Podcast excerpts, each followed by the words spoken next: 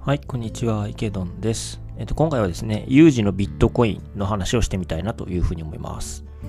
えっと、今回はですね、あの、まあ、自分の考えを述べてみただけですので、まあ、あの、マーケットの確認とかはしないで、そのまま本題に入りたいと思います。皆さん、有事のビットコインっていう言葉ご存知でしょうか？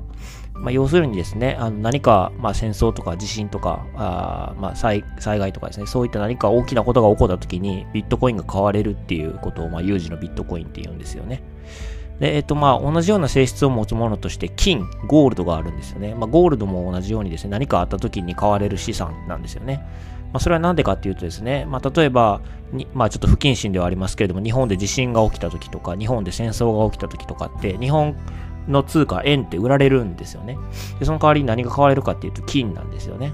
まあ、金っていうのはやっぱ全世界的にこう不変な資産で、まあ、そういうリスクが、何かリスクがあるイベントが起きた時に買われる資産であるということですね。で、ビットコインはですね、それと同じような性質を持っていてですね、まあ、あだ名はデジタルゴールドとなって呼ばれてたんですよね。まあ、そういったあの性質を持っていたんですけれども、まあ、2021年ですかね、まあ、去年とか一昨年とか、あのいわゆる機関投資家と言われる人たち、えー、まあ、大きなお金を運用している人たちが、まあ、BTC とかイーサとかを買うようになったんですよね。で、それ以来ですね、ビットコインの値動きっていうのはですね、アメリカの株式市場、まあ、S&P500 とか、まあ、そういった指数に連動するような形で動くようになってきたんですよね。つまり、まあ、株が下がるときはビットコインも下がる。株が上がるときはビットコインも上がる。まあ、そういった値動きになってしまってきたんですよね。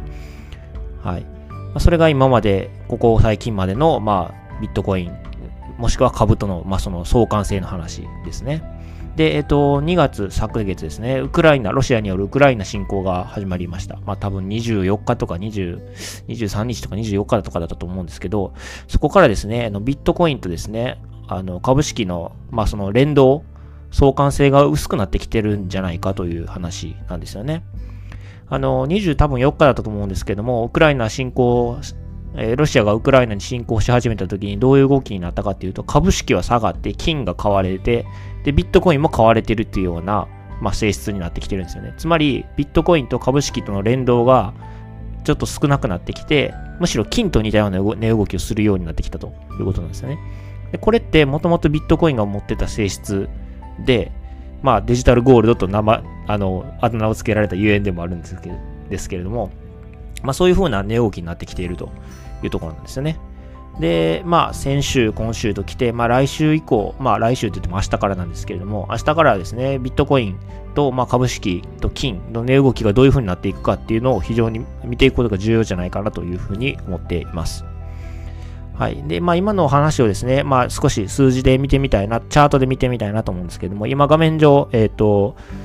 まあ、あの、音声の方は音声だけで大丈夫なんですけれども、あの、YouTube で見られている方は画面上にあのチャートを表示しています。えっ、と、BTC のチャートが水色。で、えっ、と、あと2つは、えっ、と、S&P とナスダック。まあ、アメリカの代表的な株価指数の、えー、値動き、チャートを表示しています。で、えっ、と、一番、あの、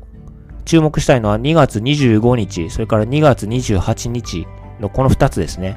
えっ、ー、と、株式の指数2つは、え、横ばいもしくは下げているのに、ビットコインはすごく上がってるんですよね、値段が。まあ、つまり連動があんまりしてないということなんですけれども、まあ、2月21日、25日って多分ロシアが本格的にウクライナに侵攻した次の日とかだったと思うんですけど、まあ、やっぱりこういう有事の際っていうのはリスクの資産は売られる傾向にあるので株式は売られますと。まあ、一方でビットコインは買われてかなり値動きが上がってますということなんですよね。まあ、つまりゴールドに似た動きをしているということですね。まあ、これは多分、あの、ロシアとかウクライナの国民の皆さんが、まあ、自国の通貨を売ってビットコインとかを買ってるからだと思うんですよね。で、それにつられて、まあ、アメリカとか日本とか他の先進国の、まあ、投資家たちも同じような動きをしたから、こういう値動きになってるんじゃないかなというふうに思うんですよね。で、まあ、これが結構注目すべき動きだなというふうに思っています。株式とビットコインの連動が外れてきてるということですね。で、えっ、と、外れたらどうなるのかっていうことなんですけど、ここから未来の話になります。えっ、と、まあ、コロナになって、まあ、ずっとこう、アメリカン中央銀行 FRB は、まあ、利下げをしてきて、ずっとこう、市場にお金が出回るような金融政策を取ってきたわけなんですけれども、コロナの出口が見えてきて、まあ、いよいよ利上げ、中央銀行が利子率を上げるという局面に入ってこようとしています。まあ、そうなるとですね、あの利子率が上がると、まあ、基本的には株価はま下がるっていうのがあのセオリーですので、まあ、この3月、4月以降から利上げが始まると、基本的には株価は下がります。で、えー、ビットコインがこれと連動してるかどうかが重要なんですね。ビットコインが株式と連動していれば、3月以降、価格が上がりにくいんですよね。よくても多分横ばいっていう状態になるんだと思うんですね。一方でですね、今、あのウクライナ侵攻後に観察された株式とビットコインの連動が外れている状態ですと、株式は横ばいないしは下がるけれども、ビットコインは上がり続けるっていうことが実現するかもしれないんですね。そういう意味で、株式とビットコインが連動してるかっていうのを見ることが、今後未来の未来の値動きを予想する上で非常に大事なんですね。はい。えっ、ー、と、まあ少しちょっと長々と話してはしまったんですが、えっ、ー、と、今週以降の株式、えー、アメ特にアメリカの株式とビットコインの連動があるかないかが非常に大事です。でそれはなぜかっていうと、えー、今後、株式は逆風にさらされる環境下にありますと。で、それにつられてビットコインが下がるのか、それともビットコインだけ全然違う動きをするのかっていうのは、今後の、まあ、ビットコインの値動きを考える上で非常に大事ですよと。それは株式とのあの相関があるかどうかで、まあ、測ることができますということですね。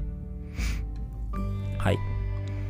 では今回はあのこちらで終わりたいなと思うんですけれども、よろしければ高評価、それからフォローの方お願いいたします。質問、リクエスト等はメッセージいただければなと思います。はい。ではお疲れ様です。